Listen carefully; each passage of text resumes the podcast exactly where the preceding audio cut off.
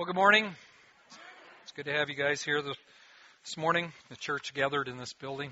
Uh, before I start the message, a couple of things I want to remind you of, if I could. Um, last week, we had a group come up that were um, going to Ethiopia. They left at O Dark 30 this morning, and about 2 o'clock, they're going to be flying out of Seattle for, uh, for Addis. Uh, there's in your communicator, there is a uh, this thing here.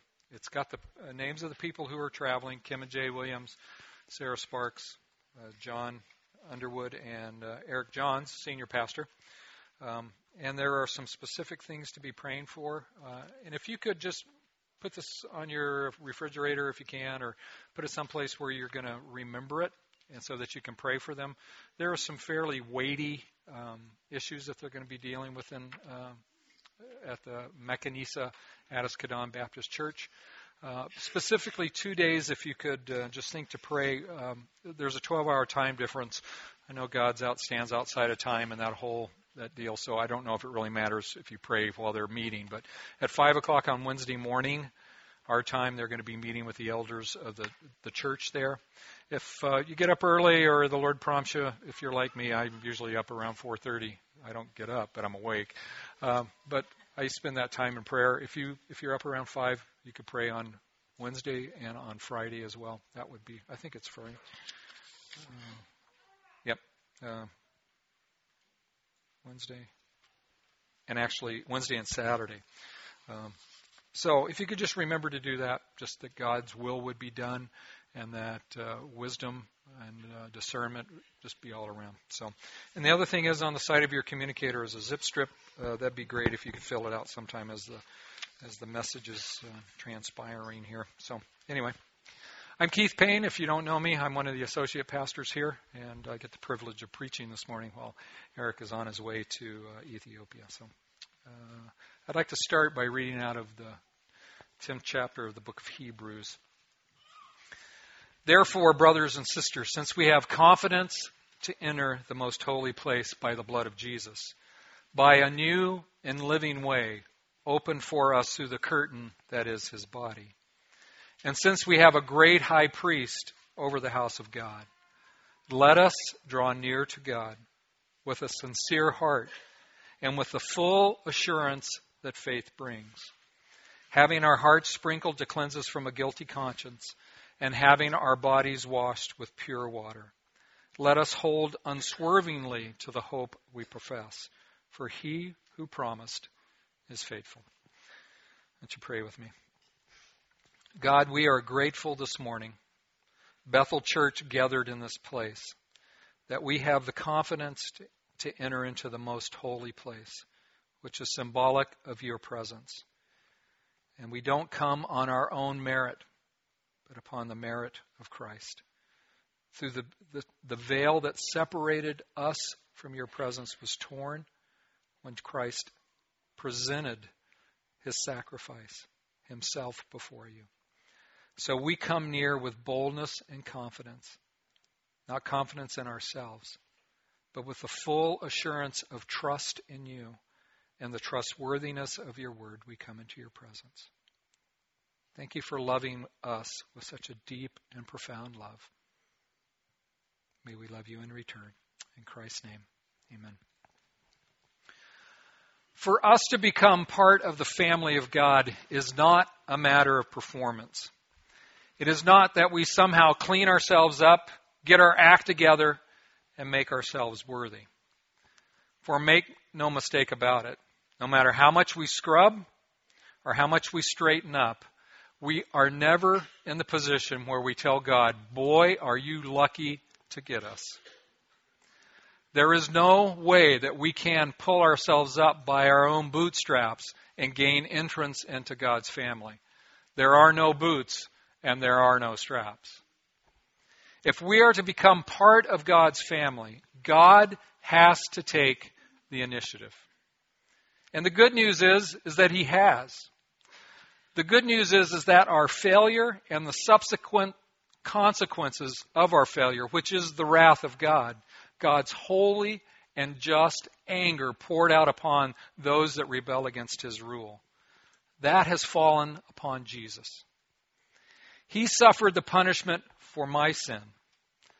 He suffered the punishment for your sin. But the good news doesn't stop there. Because in addition to the punishment that I deserve falling upon Christ, the righteousness that he possesses intrinsically as the Son of God has been given to me. Jesus' obedience, which was perfect, has been credited to my account. And the means by which we access this divine exchange, this exchange for punishment and righteousness, is by placing our trust in what Christ has done, trusting in the good news, in the person and the work of Christ. God gave his Son, who lived a perfect life, who offered himself on the cross for us, and we place our trust in what God has done. The scripture tells us that what motivated God to do this was his great love for us. A love that is wide and long and high and deep. A love that is almost beyond understanding. This love displayed in God's incredible grace. His unmerited favor directed towards us. Ephesians 2 8 says, For it is by grace you have been saved through faith. The Apostle Paul doesn't says it's by hard work and, and perseverance that you have been saved. It is by being perfect that you have been saved. It is by grace that we have been saved through faith, placing our trust in Christ. And this is not of yourselves, it is a gift of God, not by works, so that no one can boast. And this really should elicit a hearty amen from all of us. Praise the Lord that my adoption into God's family was not dependent upon me. Praise the Lord that your adoption into God's family was not dependent upon you. So, if you sit in this place this morning and you're trying really, really, really, really hard, if you are trying really, really, really hard to get God to love you, to have you invited into his family, let me tell you this give up. I don't care how really, really, really hard you try, it's an impossible task. Trust in Christ. That is the means by which we access everything that God has for us as His sons and His daughters. Adoption to, into His family by trusting in His Son. And I believe, I mean, really sort of fundamentally, that we would all acknowledge that for entrance into God's family would re- requires God's grace, that we can't do it ourselves.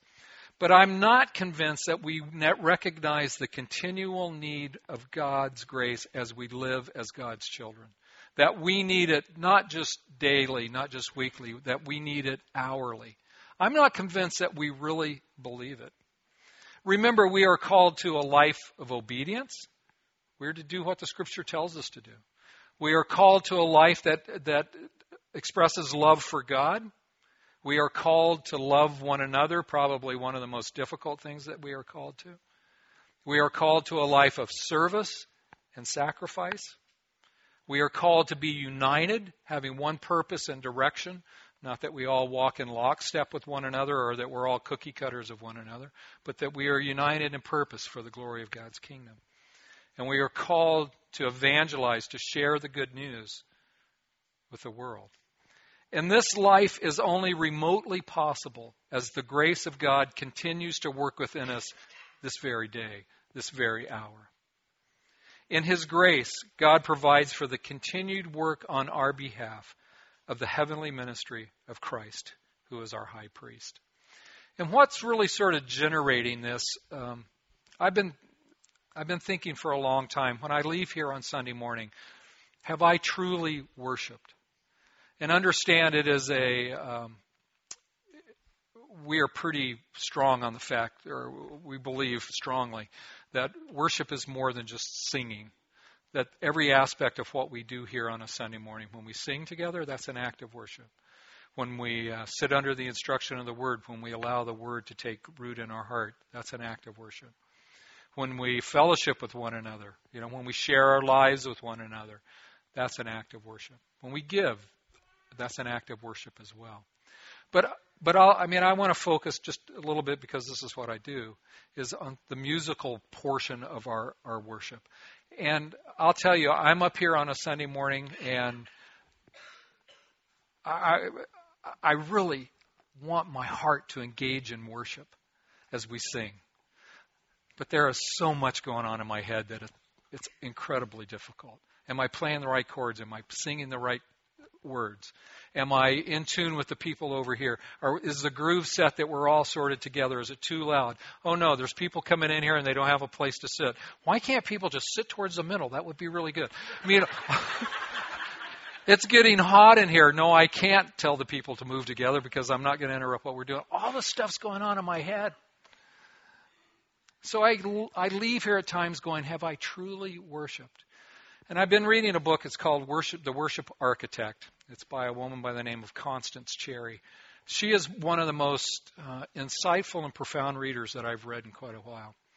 And she has, as I've been reading through this book, there was a small paragraph that says, Our worship is going to always be imperfect. What we do here, what I do here, is always going to be imperfect. But take, take heart. Christ takes our worship and presents it to the Father and makes it right. And I was just, I was just, man, I was, uh, I mean, my heart sang that, yeah, I don't have to come here and my worship doesn't have to be perfect for it to be acceptable because Christ, as our high priest, takes what we offer and presents it to the Father and makes it acceptable. So when I leave here now, have I truly worshiped? Sometimes I go, well, I tried. But I know that what's presented on my behalf to the Father by Christ our high priest is acceptable. We don't have priests in the, as Protestants. Uh, one of the foundations of the Reformation was the priesthood of every believer. That we all have direct access. There doesn't have to be a mediator between us and God. So when we talk about priests, we basically have to look at the Old Testament because that's the foundation of the high priesthood of Christ. And that when when God instituted the nation after he had delivered them from Egypt and brought them into the desert as they were going to the uh, to the promised land, he appointed a tribe, the tribe of Levi, to be priests. And within that tribe, the uh, the clan or the family of Aaron were to be um, also to be, engage in religious service. Uh, those who were not the descendants of Aaron were assigned tasks sort of according to their family. Some carried the items that were used within the tabernacle or within the, within the tabernacle, the, the Ark of the Covenant, the, um, the, uh, the lamp post, and those kinds of things.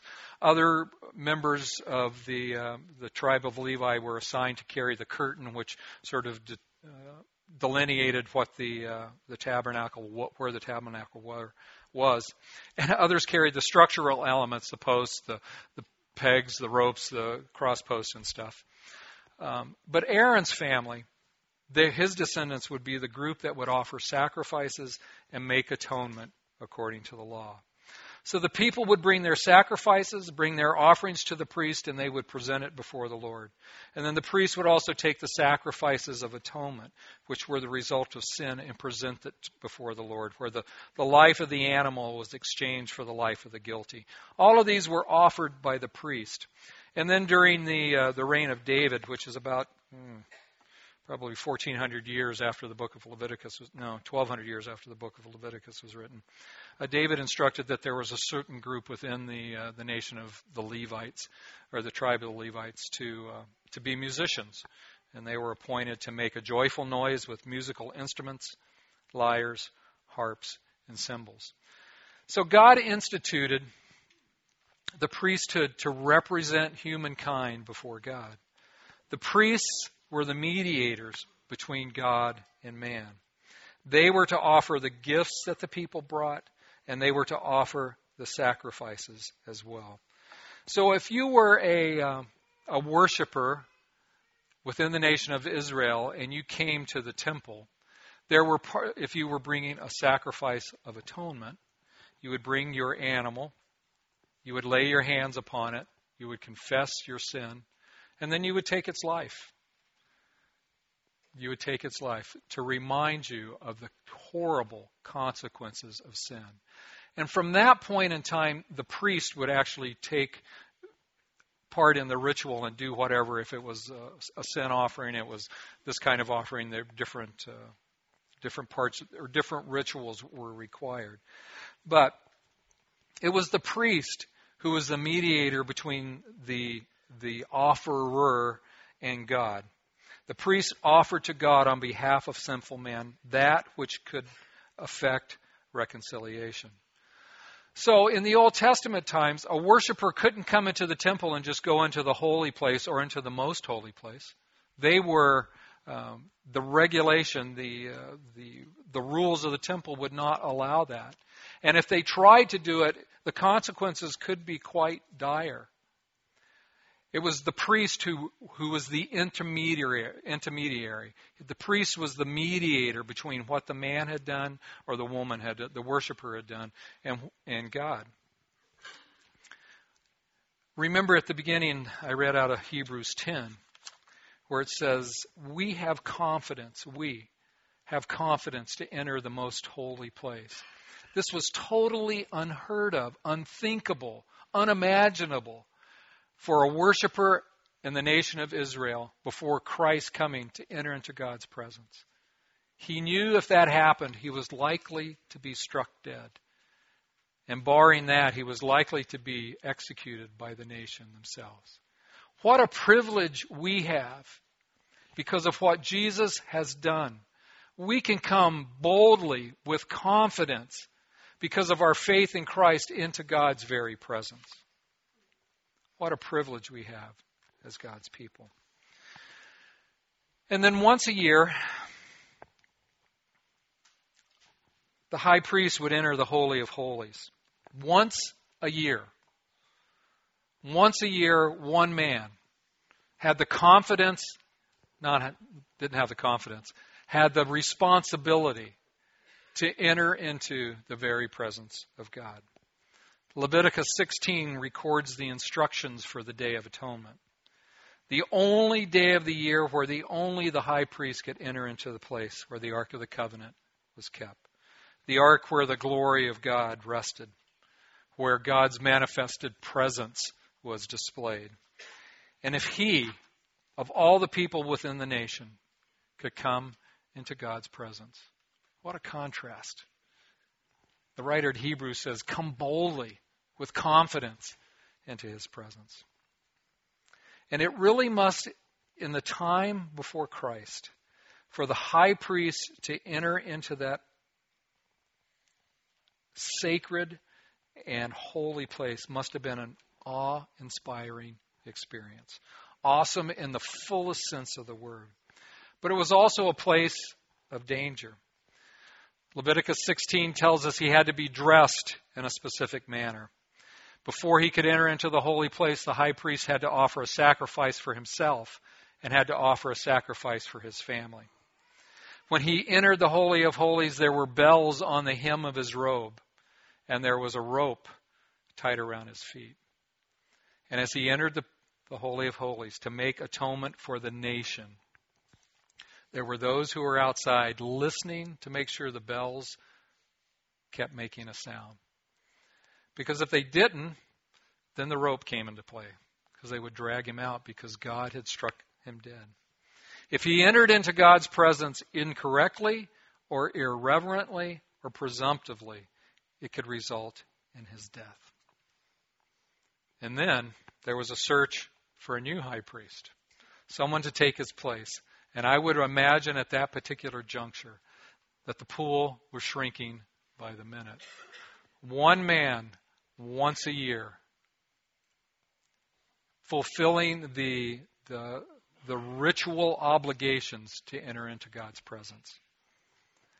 God tells us to boldly come with confidence before Him. What a privilege. And the high priest, the priesthood and the high priest were living examples of the high priest that was to come Jesus. As the book of Hebrew teaches, there are significant differences between the examples in the Old Testament and Jesus. Pastor Eric, a number of years ago, took us through the, uh, the book of Hebrews, and he did a great job. Uh, I don't know if they're still online, but they're certainly still worth listening to.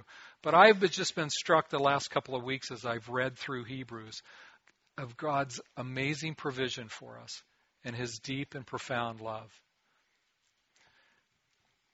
And that love's preeminently expressed in Jesus as our high priest. But there were differences. The first is the, and these are contained in your notes, is the ancestry. Uh, to be a priest in the Old Testament, you had to trace your lineage back to Aaron. You had to have a, um, a pedigree that w- went back that far. Um, but Jesus was declared a high priest by virtue of his divine nature. It says in Hebrews 7 Jesus is the one who became a priest not on the basis of a regulation as to his ancestry, but on the basis of the power of an indestructible life. Because of who Jesus is.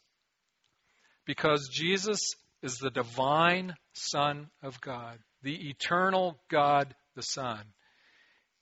He can be our high priest. Make no mistake about it. Jesus claimed to be God time and time again. The most clear, the clearest example I have found is in Mark 4, where Jesus is teaching. There's some guys that are trying to bring their friend who is paralyzed, can't get to the front to bring him to Jesus to be healed, so they they lower him through the roof. And when Jesus sees the faith of his friends, Jesus says, "My son, your sins are forgiven." And there was this collective gasp through the crowd because the crowd was made up mainly of teachers of the law. And they said, Who in the world can forgive sin but God alone? And Jesus, Jesus heard them. He goes, Yep, I know that. And what you're saying is true. He says, To show that I have the authority to forgive sin, to show you that I am truly God come in the flesh, he healed the man. And he took up his pallet and he walked. Jesus is truly God come in the flesh. And by virtue of his divine nature, he was declared to be our high priest. Another element where the, the, there's a distinction made is that the terms of the high priest in the Old Testament, or the priest and high priest, were limited. Uh, once you hit 50, uh, you could no longer serve as a priest. And even if there wasn't a mandatory retirement age of 50, uh, eventually you were going to die, so your priestly uh, service would end. But Jesus' priesthood is permanent. There's no retirement, mandatory or otherwise. In Hebrews 7:23, now there have been many of those priests since death prevented them from continuing in office. But because Jesus lives forever, he has a permanent priesthood. Therefore, because of the permanent priesthood of Christ, he is able to save completely those who come to God through him, because he always lives to make intercession for them. Christ is continually, perpetually, eternally before the Father, making intercession for us. And because of that, we are saved completely. Salvation, we all we, we tend to think of salvation as a one-time, one-moment event. But as we look at the scriptures, it really talks about salvation in three terms. Number one, we have been saved. Number two, we are being saved. Number three, we will be saved. We have been saved from the consequences of sin. Christ took those consequences. I no longer suffer the wrath of God. You no longer suffer the punishment, the just punishment for your sin. We have been saved. We are in the pre- we are presently being saved as we are being separated from the power of sin within our life. We are becoming as God works within us, increasingly set apart for God. And one day we will we will be saved from the presence and the power of sin. Christ, because of his high priestly role, continually making an intercession before the Father for us, is able to save us completely and utterly because he is an eternal high priest. In the Old Testament, the priest had to offer sacrifices for their own sin before they could present represent the people before God. They were required to live lives of dedication and holiness, and they often failed. So they had to make sacrifices for their own shortcomings. But Christ's life was one of sinless perfection. They were sinful, Christ is perfect. Again in Hebrews 7, such a high priest truly meets our needs. One who is holy, blameless, pure, set apart from sinners, exalted above the heavens. And like the other high priest, he does not need to offer sacrifices day after day, first for his own sins, and then for the sins of the people. He sacrificed for their sins once and for all when he offered himself.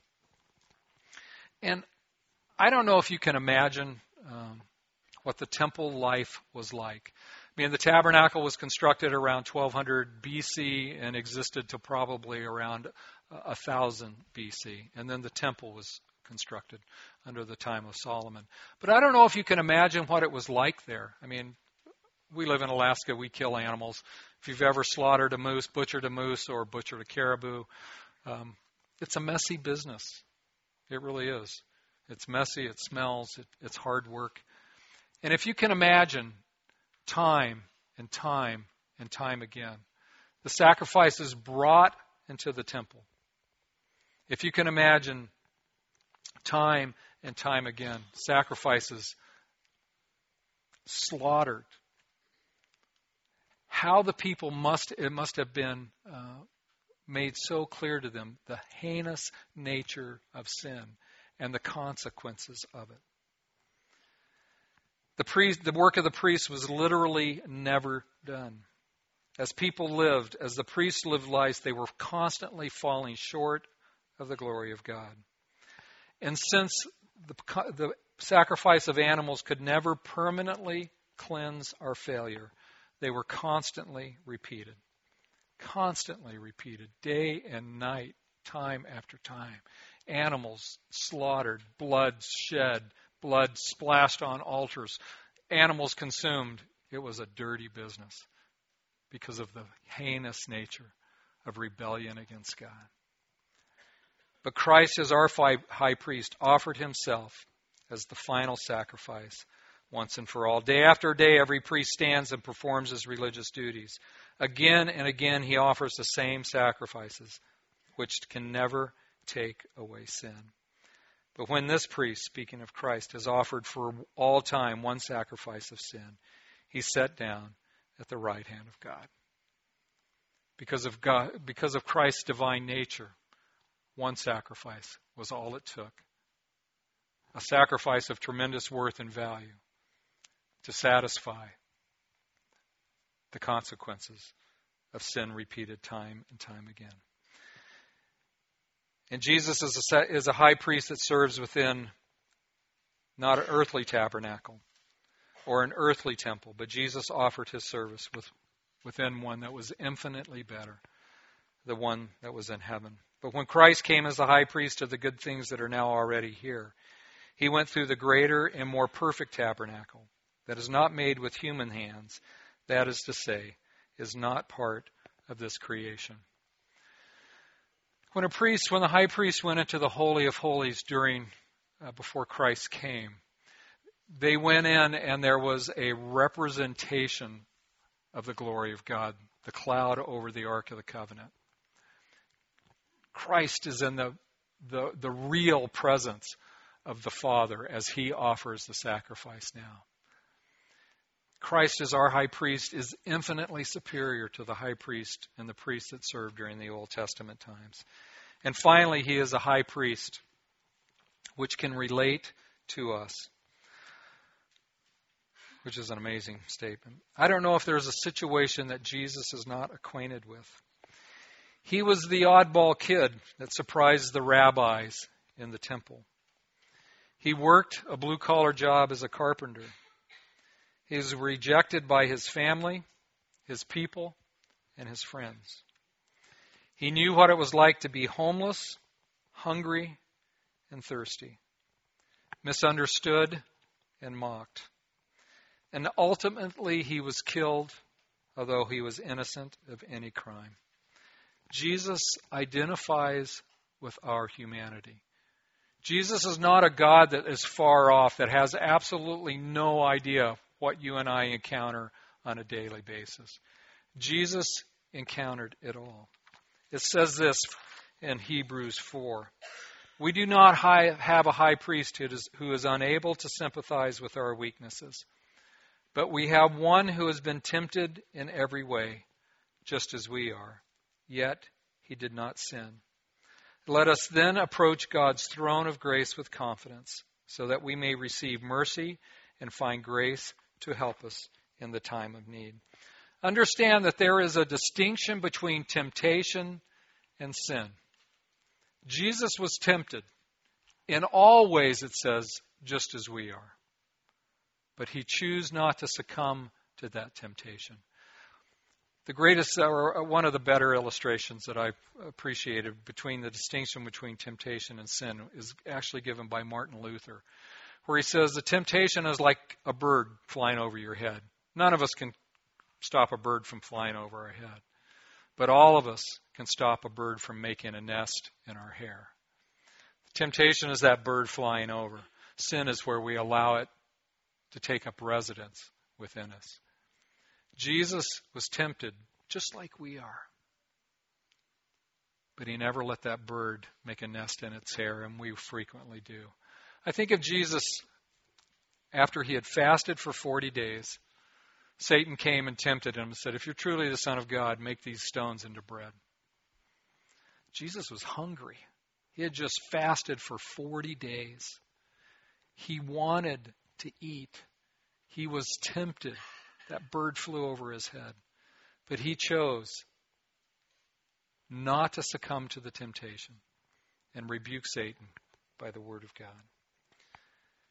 Jesus has been tempted in all ways, just as we have. And because of that, because of Jesus as our high priest, he knows what we go through. And as our high priest, Jesus intercedes for us. He advocates for us. Make no mistake about it, there is an enemy of our souls that wants nothing more to turn us away from God. He stands in opposition to everything that is holy and godly. Listen to this. This is out of the book of Revelation, and it's speaking of the devil. The great dragon was hurled down, that ancient serpent called the devil or Satan, who leads the whole world astray. He was hurled to the earth and his angels with him. And then I heard a loud voice in heaven say, Now have come the salvation and the power and the kingdom of our God and the authority of his Messiah. And here's the salient point. For the accusers of our brothers and sisters, who accuses them day and night before God, has been hurled down. From my understanding of what this passage says, Satan's primary goal his primary activity is standing before God and declaring and accusing us of all types of things. His primary objective is to point out to, to God that point out that God's people, me and you, are not perfect. And this is in spite of the fact that we have born, been born again, that we, we have been indwelt by God the Holy Spirit, and made new creatures in Christ. But there is not a day or an hour where we achieve perfection. There is much for which we can be accused. And sometimes we're totally aware of what we have done, and oftentimes we just gloss over it and say it's no big deal. So sadly, the accuser of the brethren, the accuser of the, bro- our, of the brothers and sisters in Christ, who continually accuse us before God, his accusations are true. But Jesus, as our high priest, advocates, intercedes on our behalf. He is our defending attorney who answers and defeats the accusations of our enemy. He defeats the accusations, not, not he doesn't say they're not true, but he defeats the accusations based upon his life and sacrifice in which we have placed our trust. We have been pardoned of those accusations that Satan hurls against us. Hebrews 7 says, Because Jesus lives forever, he has a permanent priesthood. Therefore, he is able to save completely those who come to God through him, because he always lives to make intercession for them. He intercedes on our behalf. He pleads and points to his sacrifice that has been imputed to our account. He doesn't say the accusations have been true, but the, the accusations have been dealt with in his death. First John says this, My dear children, I write this to you so that you will not sin. But if anyone does, we have an advocate with the Father, a defense attorney, Jesus Christ, the righteous one. Christ is our high priest, continues to intercede for us. And finally, in Romans, who will bring a charge against those who God has chosen? Is it not God who justifies? Who then is the one who condemns? Not accuses, because Satan accuses, but God does not condemn. No one. Who is it that condemns? No one. Jesus Christ, who died, more than that, who was raised to life, is at the right hand of God and is also interceding for us. Christ, as our high priest, intercedes. He constantly represents us before the Father. In light of the accusations, because of his per- perfect sacrifice, he declares that the penalty has been paid.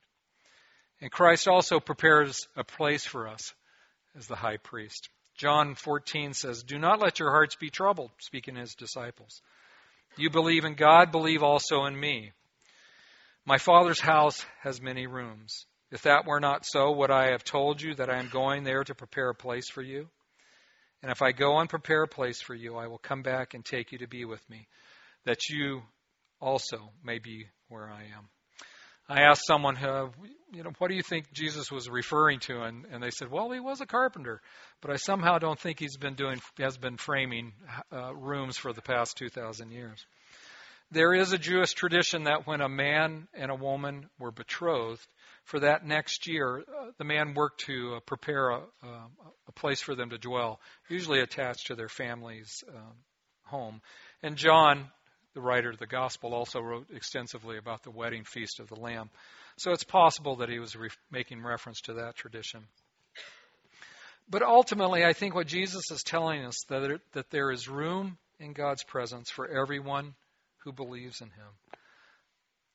There is not there is no danger that God's not that God is going to run out of room. God doesn't have a three bedroom ranch on three acres. He has a trillion bedroom ranch on unlimited acreage. And there is going to be room for us. He's going to, he's going as the forerunner. And by his sacrifice, prepare a place for us. His offering in the heavenly tabernacle allows us to enter into God's dwelling. And finally, he promises to return to get us. As, high, as, the high, as our high priest, Jesus is making us possible for heaven and, po- and heaven possible for us. He's making coming into God's presence possible. And the rooms are ready and waiting.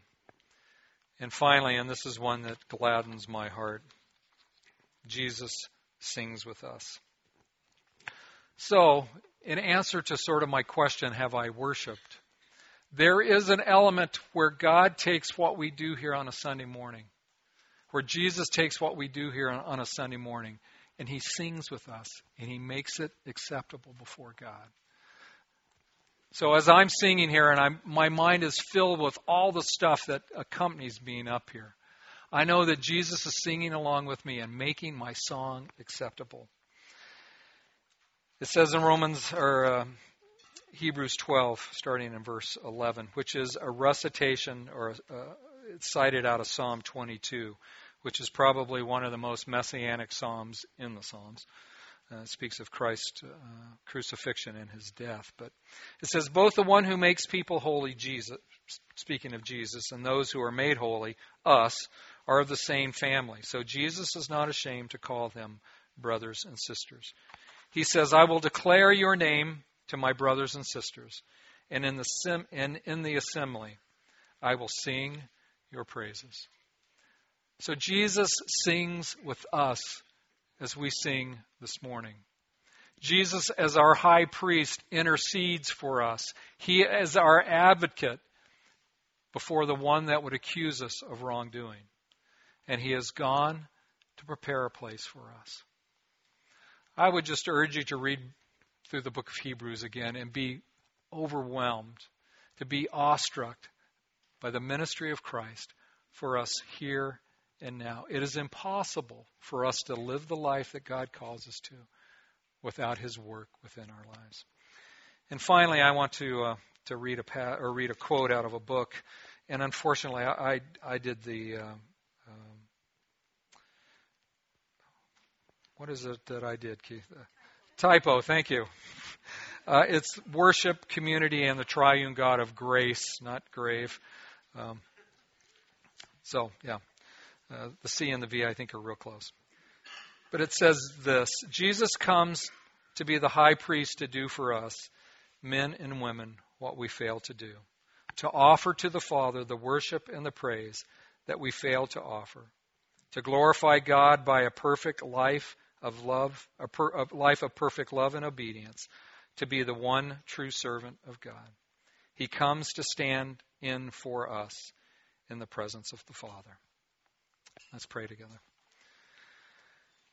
Jesus, thank you that you are the high priest that is eternal, who once and for all provided the sacrifice for us.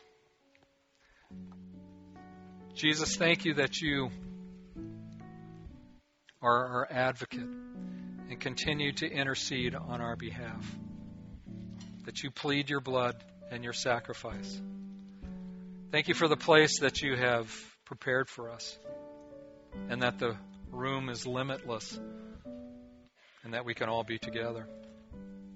And thank you that even as we sing this next song, you sing with us.